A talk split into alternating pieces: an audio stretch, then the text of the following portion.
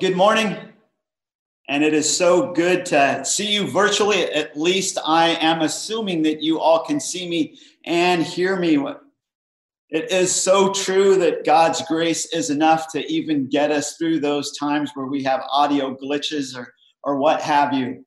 Thank you for, for joining us this morning on our live stream worship service with Rancho Baptist Church. I am Pastor Jason, and that was Pastor Eric and Alan is the one who is doing all of the, the help for us. And we are so thankful for the team that the Lord has for us here at Rancho Baptist Church. So thank you. And I too, like Pastor Eric, just wanted to say a, a quick word before we jump into the book of Acts. I, I wanted to say happy Mother's Day to all of you moms out there. Thank you, thank you, thank you for all that you do for for your family, for your husbands, for your immediate family, for those around you. You are the unsung heroes. As day after day after day, you continue to do the work, the work, the work of, of making our homes run so beautifully. So thank you. Thank you to my own mom, Susan Swanson. Thank you for all the wonderful, wonderful years that you have given not only to me, not only to my to my sister, but but now to your grandkids, to to my children. I still hold very cool memories of going to Old Town Mall when we lived in Torrance, and I was just a little boy, and and you taking me out of school, going to the mall, going to Perry's Pizza, and jumping in those those little I think they were bees, bumblebees that went up and down like the Dumbo ride at, at Disneyland. Thank you, mom.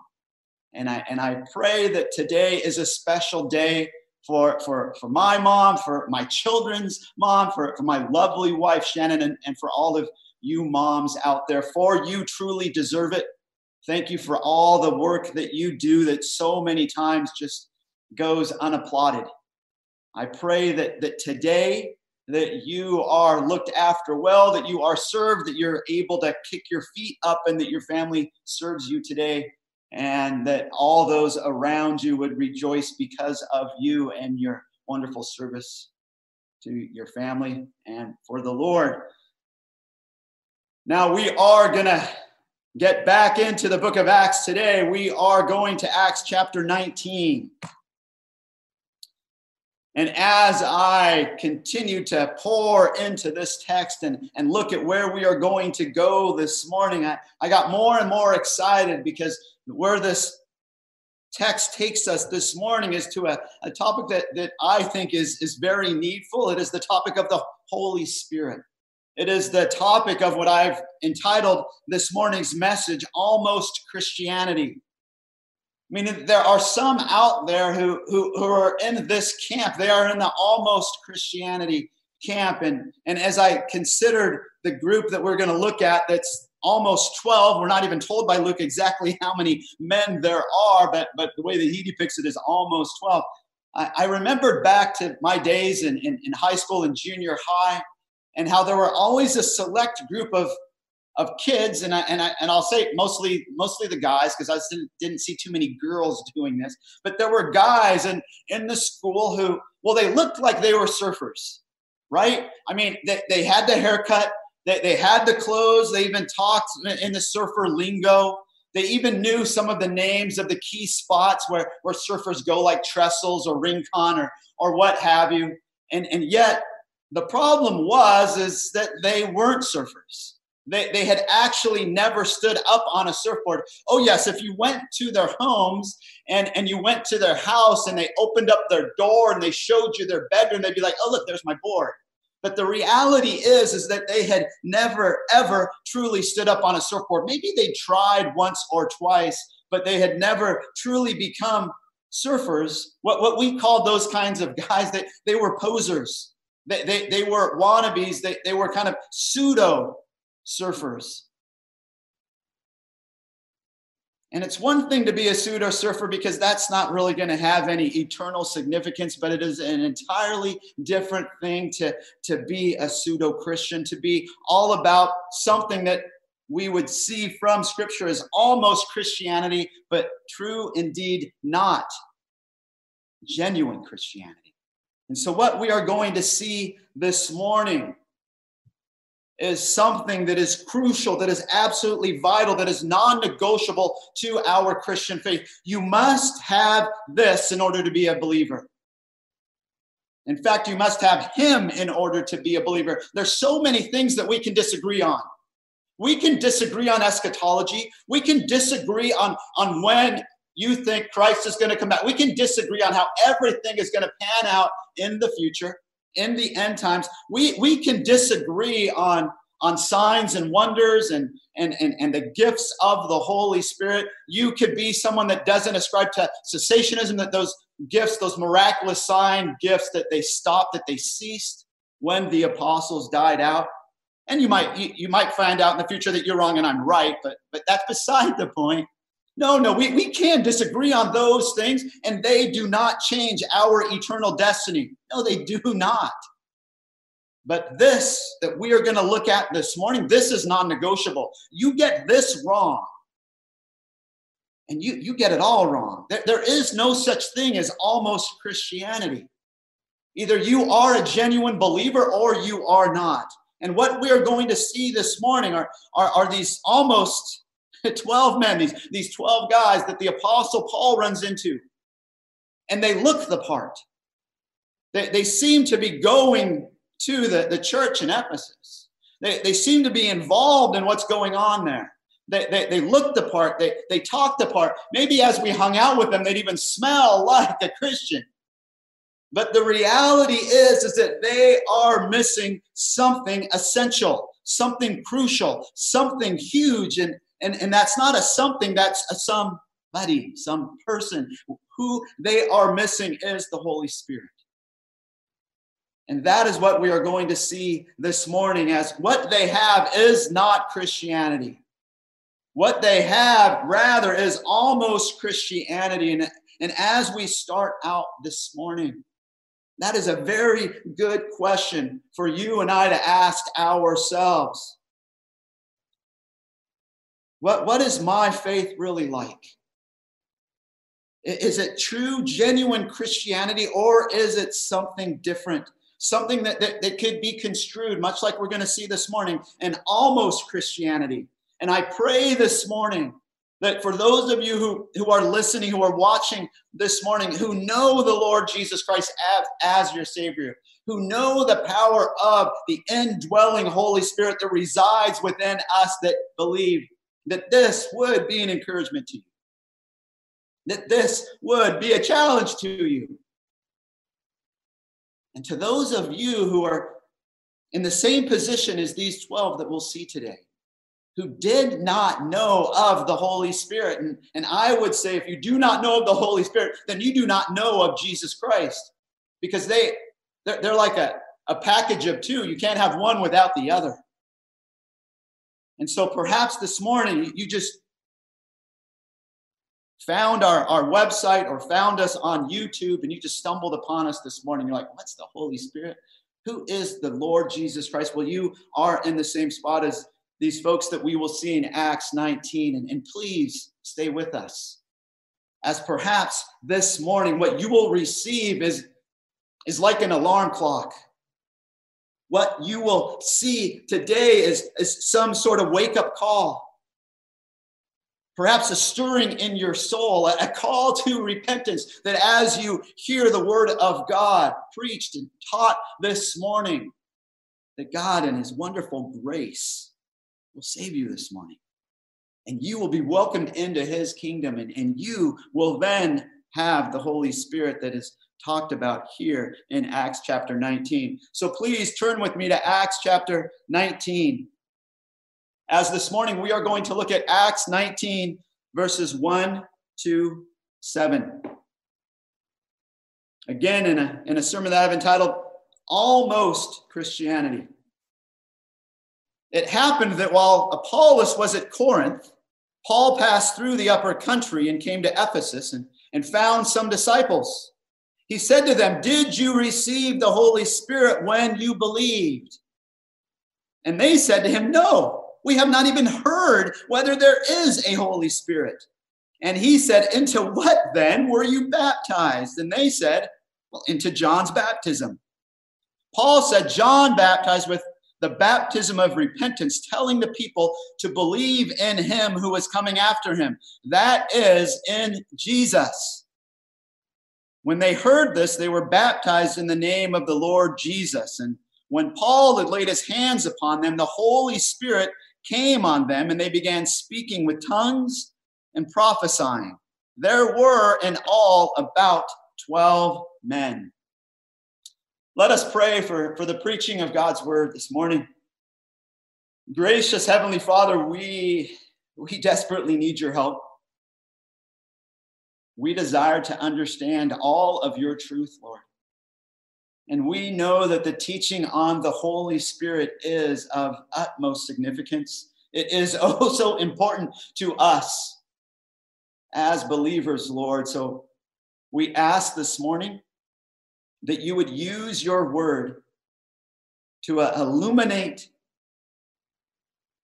our minds, Lord, that you would open up our minds to truly understand what your word is teaching, that we might leave this morning having spent time eating your word up, storing it, not only in our minds, but down deep into our souls, that we would leave changed and that we would seek after you more earnestly, that we would seek to have the Holy Spirit, your Holy Spirit, control us more and more in all that we do.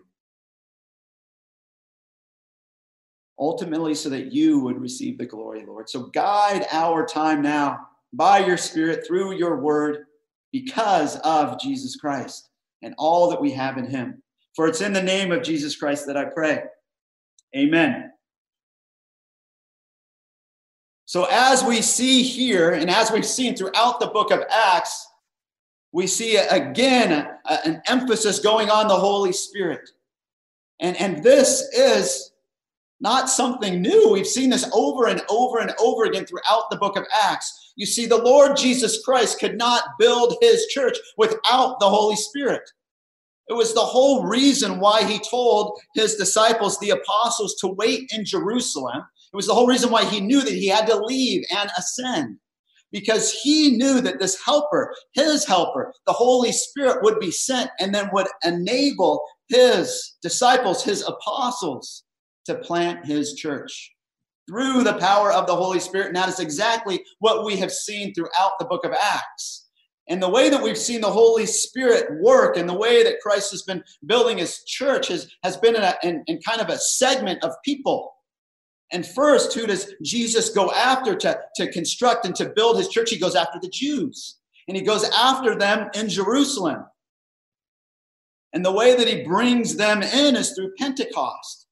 And they are already saved and they wait for the Holy Spirit. The Holy Spirit comes upon them in power. And then what do they do? They, they do the miraculous. They speak in tongues in a language that they did not know, but all those around them knew. And as a result, many, many Jews were saved. But of course, Christ isn't done. His intention, his plan, his command to his chosen people, to his apostles, is to what? Is to go out into all of the world. And so we see that happening. And in Acts chapter 8, what happens? The gospel, Philip takes the gospel to Samaria, and the Samaritans are saved. That is the next group that Christ wishes that he wants to bring into his church. And so the Samaritans are saved, but, but what we see is that they don't receive the Holy Spirit right away. They believe in the Lord Jesus Christ, they're baptized, but it isn't until, until Peter and John show up and lay hands on them, that the Holy Spirit is actually received and, and comes upon them all. And then we see in Acts chapter 10 that it's not just the Jews, it's not just the Samaritans, but, but the Lord Jesus Christ wants to include all of the Gentiles. And we see that through Cornelius and his family and his household. And there the gospel goes forth from the mouth of Peter. And as they believe, what happens? before they're, they're baptized, before Peter lays hands on them or anything, they receive the Holy Spirit.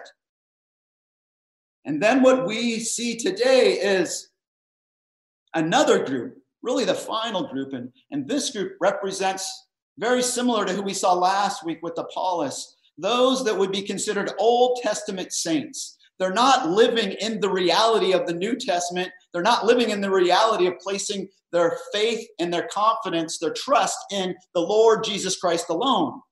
Even though they've heard the message of John the Baptist, they haven't actually carried through with what John the Baptist message was telling them to do, which was to place their faith in the one that would come after him.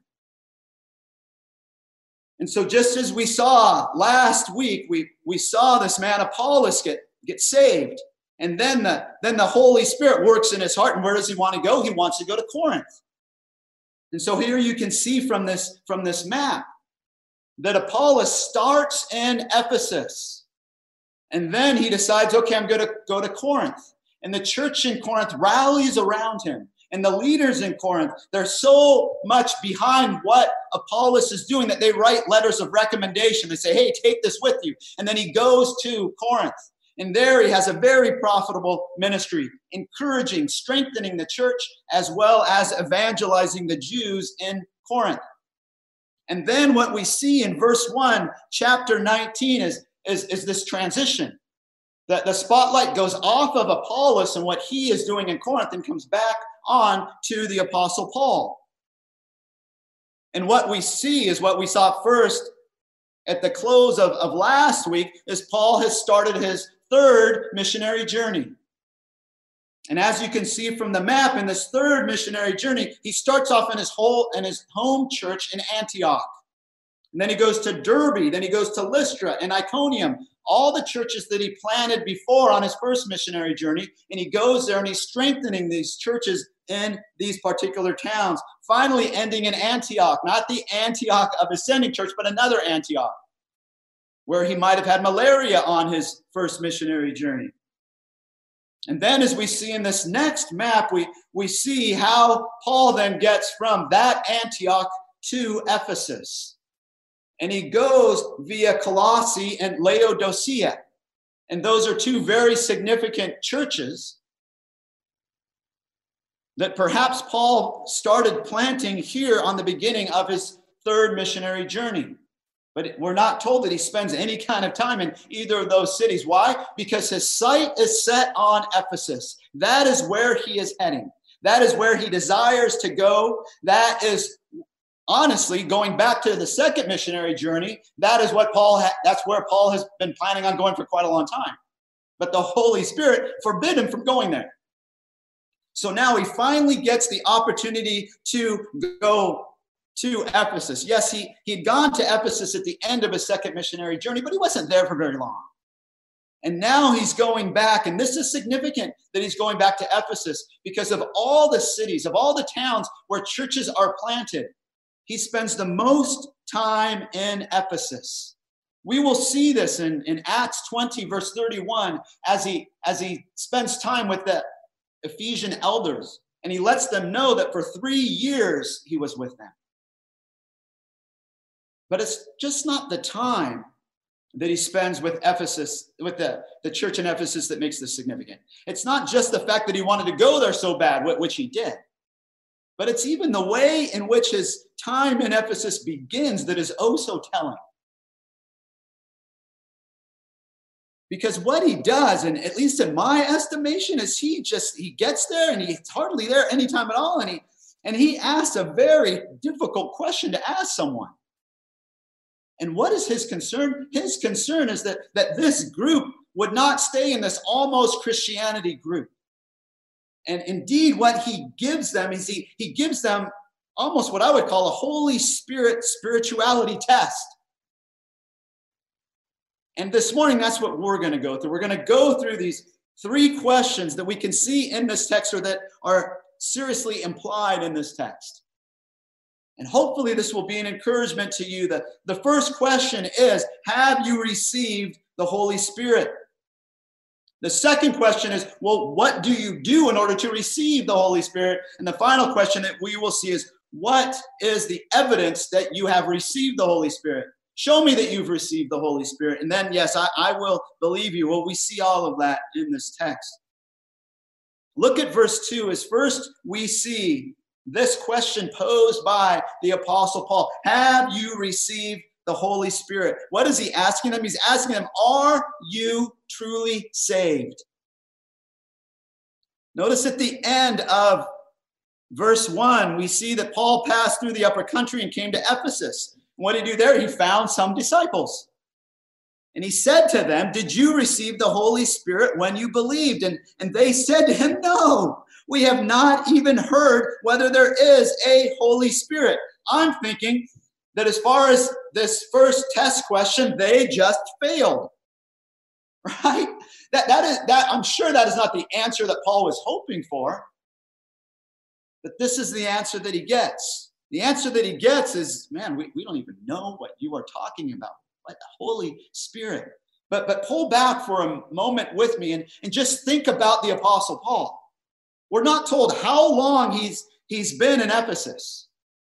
He, he could have just arrived in Ephesus. We're, we're not told about Aquila and Priscilla. I would think that that's where he went, that that's who he would be living with while he's in Ephesus, because they're good buddies of his. They're, they're ministry co workers with him, they're fellow missionaries, but we're not told of that. It could be that he goes and he spends time with them, and as he spends time with them, he hears about Apollos.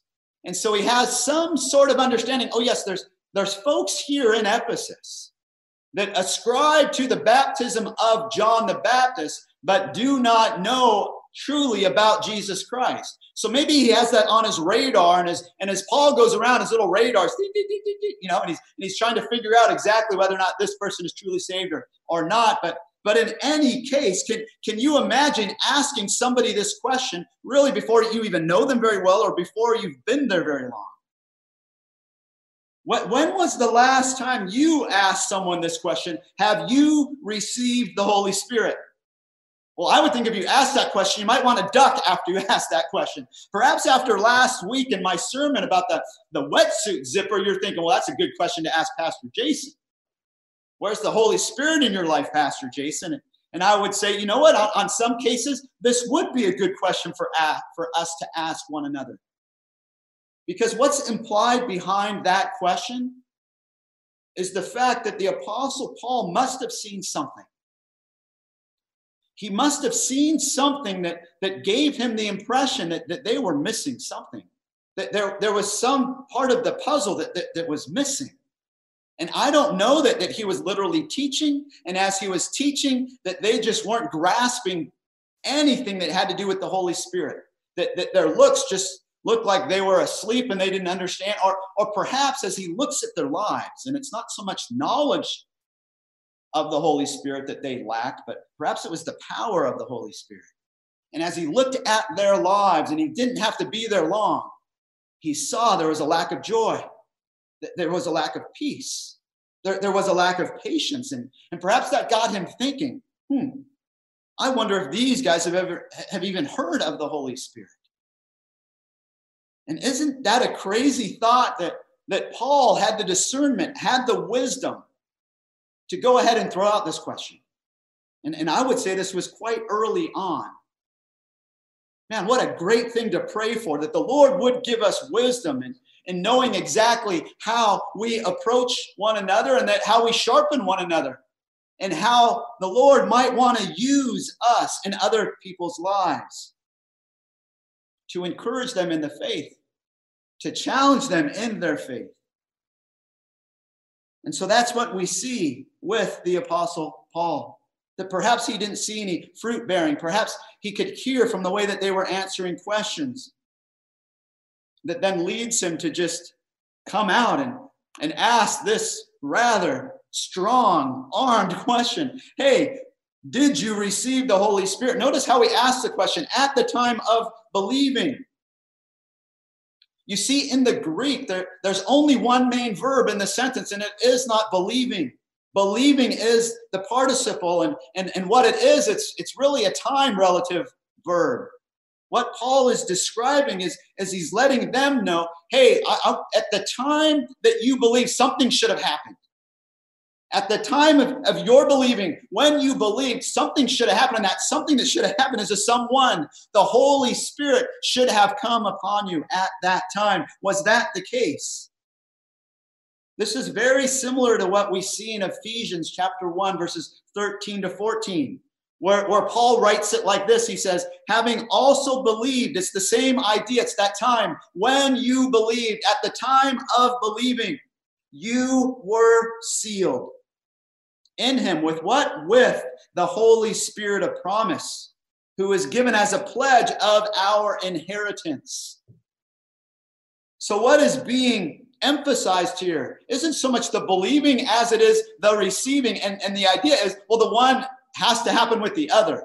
At the time that you believe, you should have received the Holy Spirit. Now, I, I, must be honest that there are lots who go to this particular passage of scripture and they say, hey, this is what substantiates our belief that there is indeed a second blessing of the Holy Spirit. Come on, Pastor Jason. These guys are already saved. They already have the Holy Spirit. They just don't know his name. And so later, what we see is a second outpouring of the Holy Spirit upon their lives. And so some would come to this passage and they would use that to, to defend the fact that they are asking for the Lord to give them a second anointing of the Holy Spirit, the second blessing of the Holy Spirit, a second outpouring of the Holy Spirit, so that they can then speak in tongues or do all sorts of things. And, and, and the problem with, with such a viewpoint, with such a position, is the fact that the book of Acts is all over the place on, on how the Holy Spirit comes and what the Holy Spirit does when he does come and, and when the Holy Spirit comes. As I stated earlier, when the Holy Spirit comes upon some, he, he comes right at the moment of believing with Cornelius and, and, and all of his family and, and those represented as the Gentiles. And so we can't come to the book of Acts and say, this is the, the prescription, the prescribed notion of the way every church should function from this point on throughout the rest of the church age. Because what is happening here is this transitional time. The scriptures are, are not yet in canon, they're not yet complete. And so the apostles are being the, the authority, so to speak. They have to prove that what they are saying is indeed gospel truth. And the way that that is validated is through the miracles, is through their authority and the placing of hands on some that, that then are, are able to be given the Holy Spirit to show that they are indeed now welcomed into Christ's church. But we cannot look at this and then and then say categorically every time that someone is saved, there is an initial indwelling of the Holy Spirit where you're only filled up to say 30 or 40 or 50%, and then you must ask for another filling. And some would say, oh, what about Ephesians 5:18, where, where it says, and do not get drunk with wine, for that is dissipation, but what? But be filled with the Holy Spirit. What, what does that mean, Pastor Jason? Doesn't that mean that that that to a certain extent it's it's almost like I'm I'm perhaps I'm like a gas tank in a car. And, and, and when my, my fuel level gets low, I go and I get I, I get it refueled. Can't I get some more of the Holy Spirit? No, you don't need any more of the Holy Spirit. That is not what Ephesians 5:18 is talking about. That word to, to be filled with the Holy Spirit is talking about a control issue. Don't be under the control of wine. Why? Because when you are under the control of wine, it does things to you. You are not in control, the wine is. And as a result, you will do things that you would never do otherwise.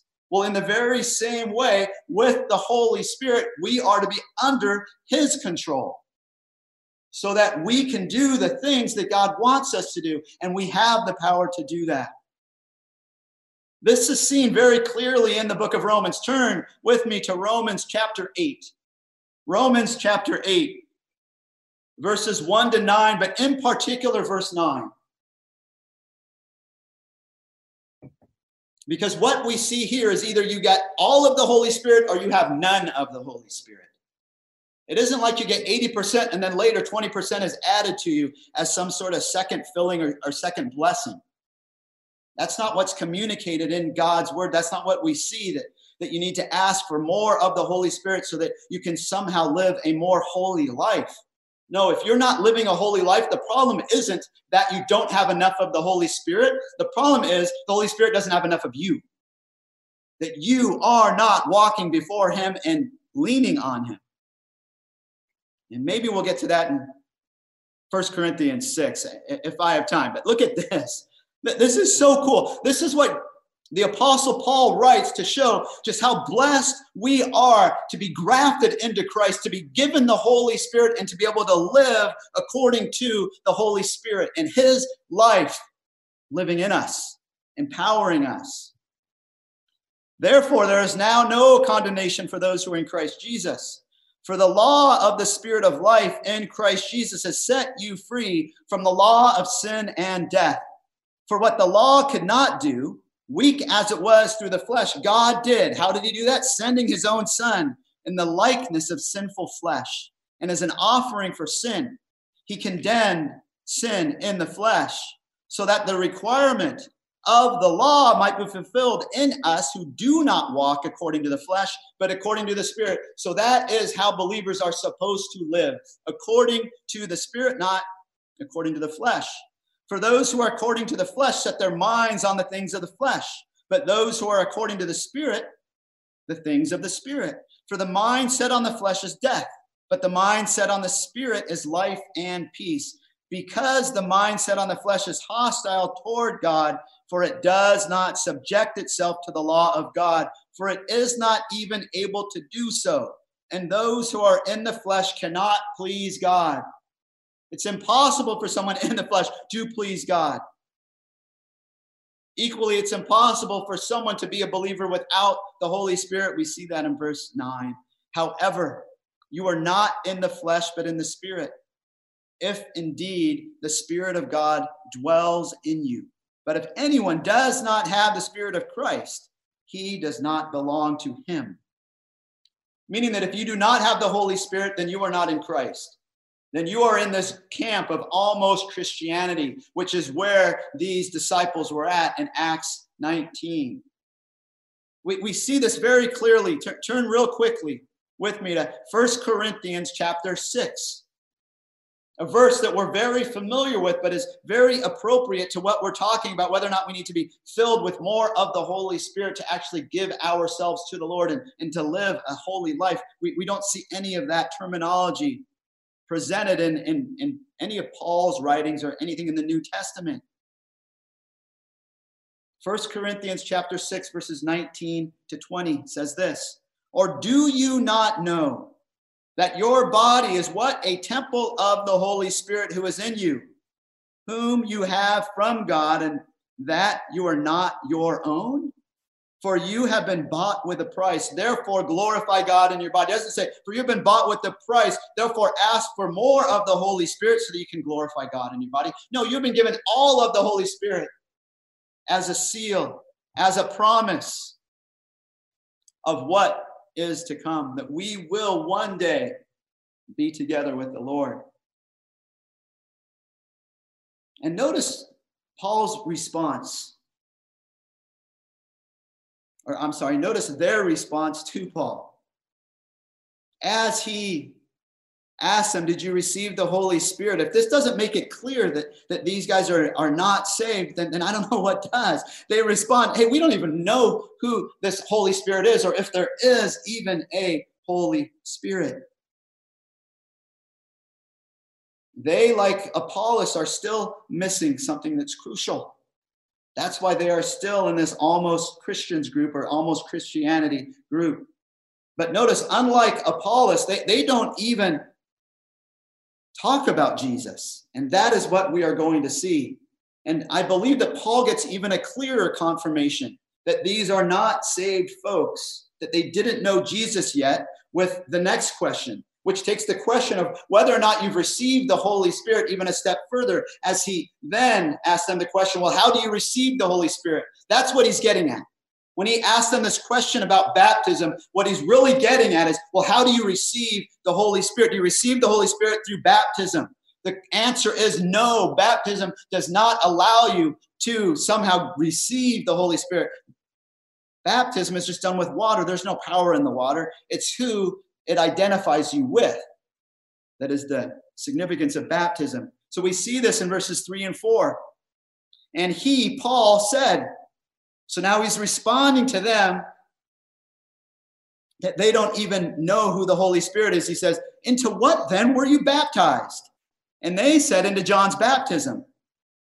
Paul said, Well, John baptized with the baptism of repentance, telling the people to believe in whom in him who is coming after him, that is in Jesus. So, how do you receive the Holy Spirit? You receive only through repentance and faith, belief in Jesus Christ. For as much as these men knew, and as quickly as they are to respond to Paul, there is something glaringly missing in their response, and that is the word Jesus. You don't see it anywhere. What do you see? You see John, John, John. That's who they're all about. But that is not who they should be all about. John is long gone. John's message was pointing forward to someone who is greater than him. And that person, Jesus Christ, has already come. And with Jesus Christ coming, he's already completely fulfilled everything promised about the coming Messiah. Everything that John pointed to, Jesus lived up to. And so, as a result, this baptism of John was no longer needed. In fact, I'd say it's stronger than that. It wasn't that it just wasn't needed, it was, it was incomplete, it was insufficient, it was inadequate, it was no longer appropriate. Why? Because it wasn't going to save anyone. The only way that it was going to save someone if, if they then understood who was coming and they then placed their faith and their confidence in Jesus Christ. That's why when Paul says what he says and Luke pens it, the, the wording, the phraseology is very important. As, as it says, as John the Baptist was telling people to believe in him who had come after him. What, what he's saying there in the Greek is very strong. It's in, it's in this weird kind of case that, that's, that's known as, as the case of possibility or uncertainty. It means that, that they were to believe, but you didn't know if they were going to believe or not.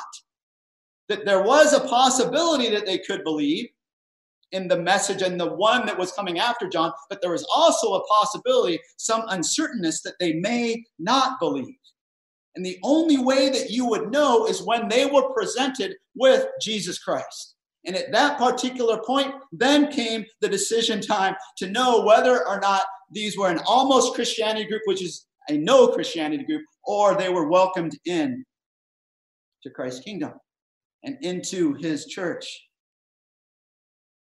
And yet, notice here how, how Paul follows that the protocol, so to speak, of Priscilla and Aquila. Remember what we saw last week? They were so gracious in the way that they corrected Apollos. And here, Paul is equally very, very gracious, very, very sensitive and yet he does correct them. He doesn't leave them in the state. Why? Because he knew how significant it was that they did not understand one, the Holy Spirit, and two, Jesus. That's why he ends his sentence in verse four with Jesus. And that's where it is in the Greek. That's placing all the emphasis on his name, not on the name of John. Don't get things mixed up, you 12 or almost 12. What is truly significant isn't John, but who came after him, Jesus Christ. And that is what we see.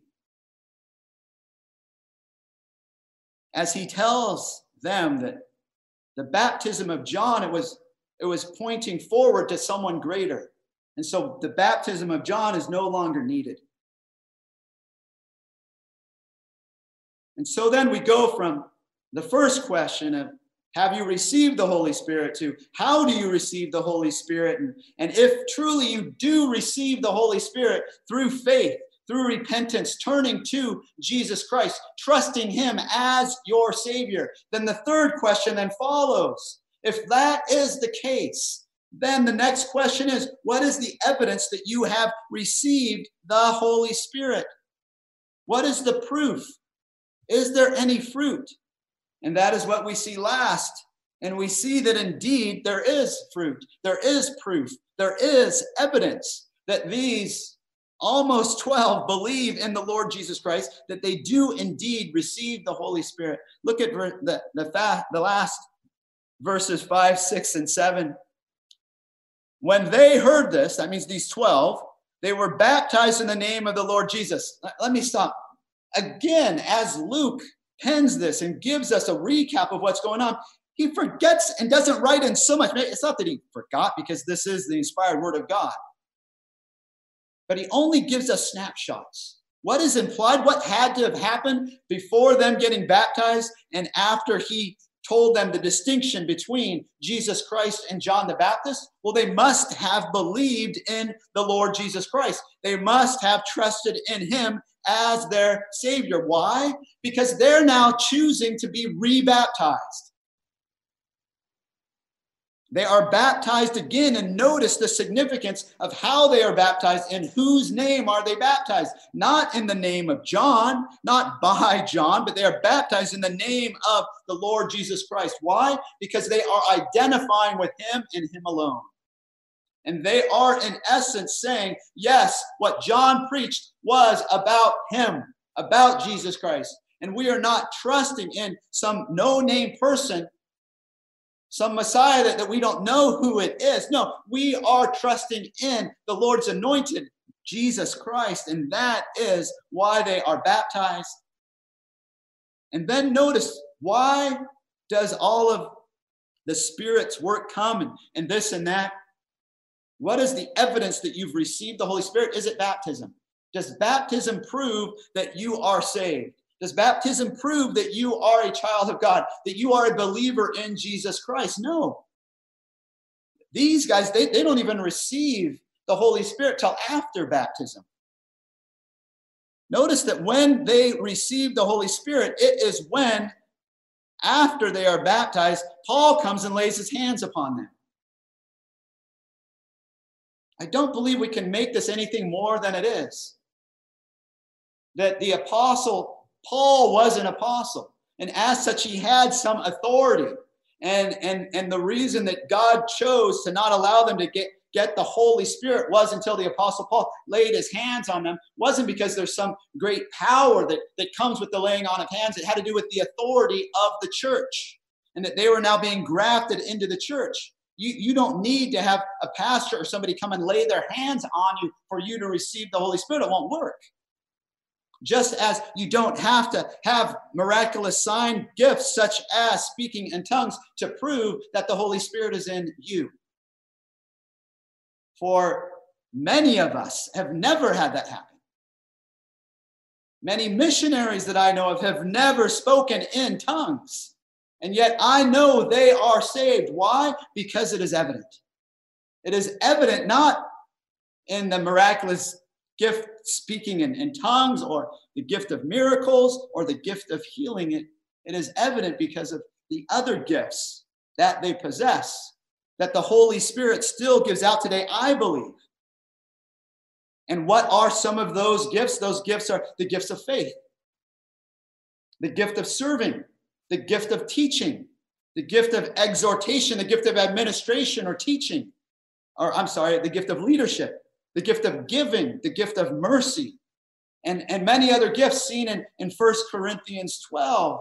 That how do you know that the Spirit of God, the Holy Spirit, is indwelling you? Well, you know because of the gift that He has given you for the edification of the church. And perhaps you're still trying to find out what that gift is. Well, you need to get involved in the church. And as soon as we start gathering back together, you will have an opportunity. In fact, even through Zoom right now, you have an opportunity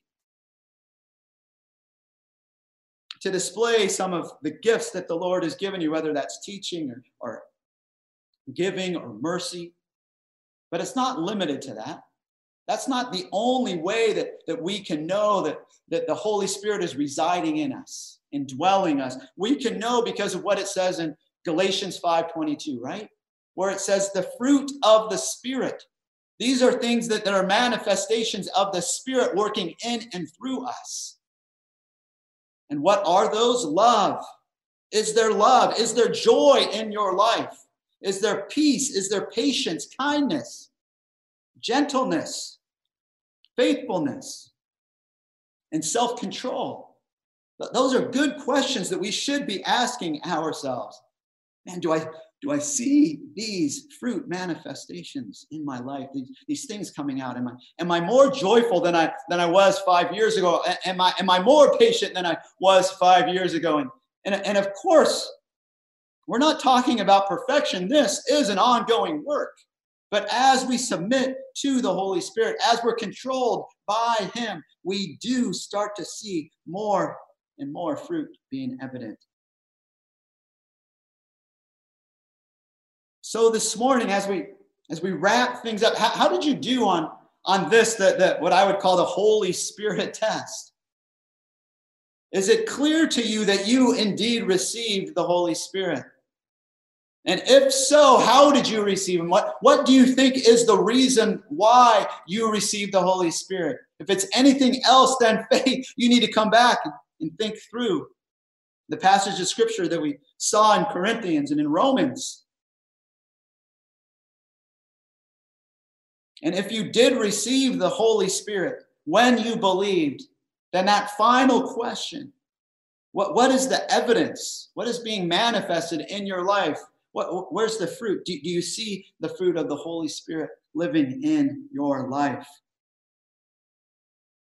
You know, I, I think some might be thinking, man, Pastor Jason, why is it so important that we understand these truths about the Holy Spirit?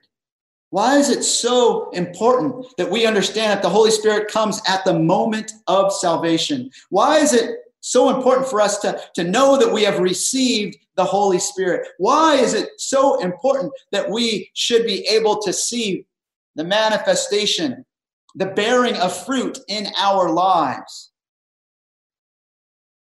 And, and, and I would say, my, my brothers and sisters in, in Jesus, the, the reason is because the Holy Spirit is the only way that you, as a believer, that I, as a believer, can have the power to live a God honoring life.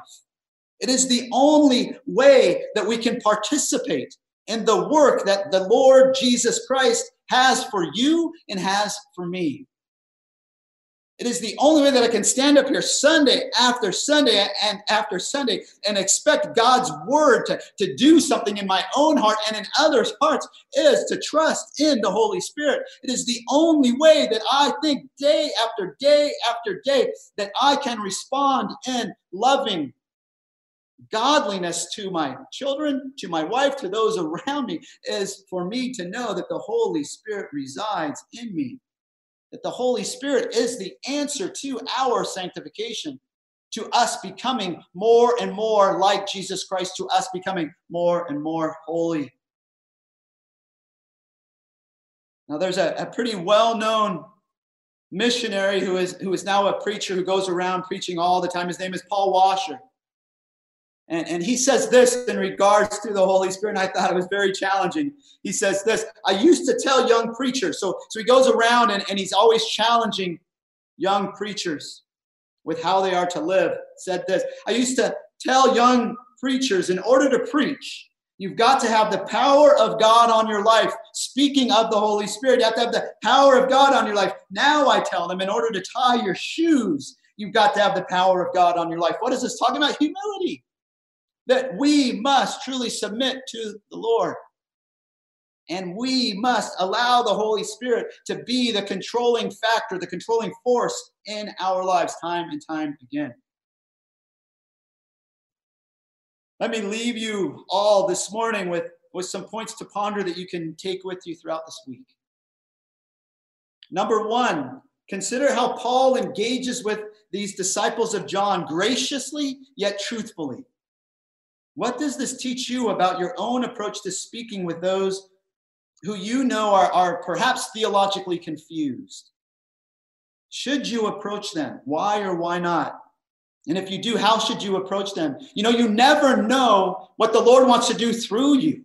That there might be something that someone is missing, one piece of the puzzle that will totally help them in their walk with the Lord. And that, that piece, you, you know what that piece is, and, and you can share that with them but you must do it graciously and lovingly, not in pride, just coming up and, and voicing your own opinion and some strong conviction you have, but bringing the word of God to bear upon their life and allowing the Holy Spirit to use that word. Number two, consider how the disciples of John didn't know about the Holy Spirit. Here's a telling question How well do you know the Holy Spirit? Could you go to the verses that I went to this morning before we met? Do you see his fruit in your life? Do you experience the Holy Spirit? Do you know his prodding of conviction? Do you know his spurring you on towards evangelism? Do you know the peace that he gives in trying times? Do you see his gifts being manifested in your life? Why or why not? And number three, what is your Christianity? Is it an almost Christianity lived without the Holy Spirit? Or is it a real Christianity lived in the power and the knowledge of the Holy Spirit residing in you? Oh, I pray the latter. I pray that that would be the case for all of us.